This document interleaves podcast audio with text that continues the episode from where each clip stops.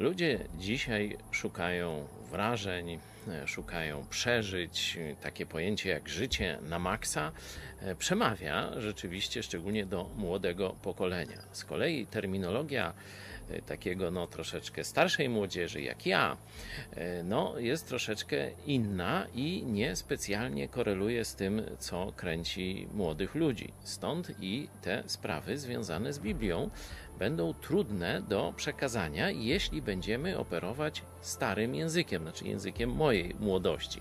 Dla nas pojęcie niebo, życie wieczne, no to były dość oczywiste rzeczy, bardzo mające pozytywne konotacje w naszych umysłach i do dzisiaj tak jest. Nie?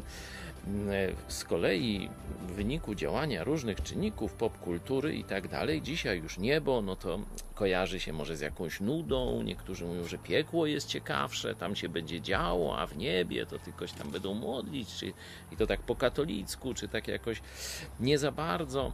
E, stąd tracimy język, znaczy wspólnotę językową, komunikację z młodym pokoleniem, bo to my mówimy, no Jezus daje niebo, życie wieczne, on mówi, ale po co mi to, nie?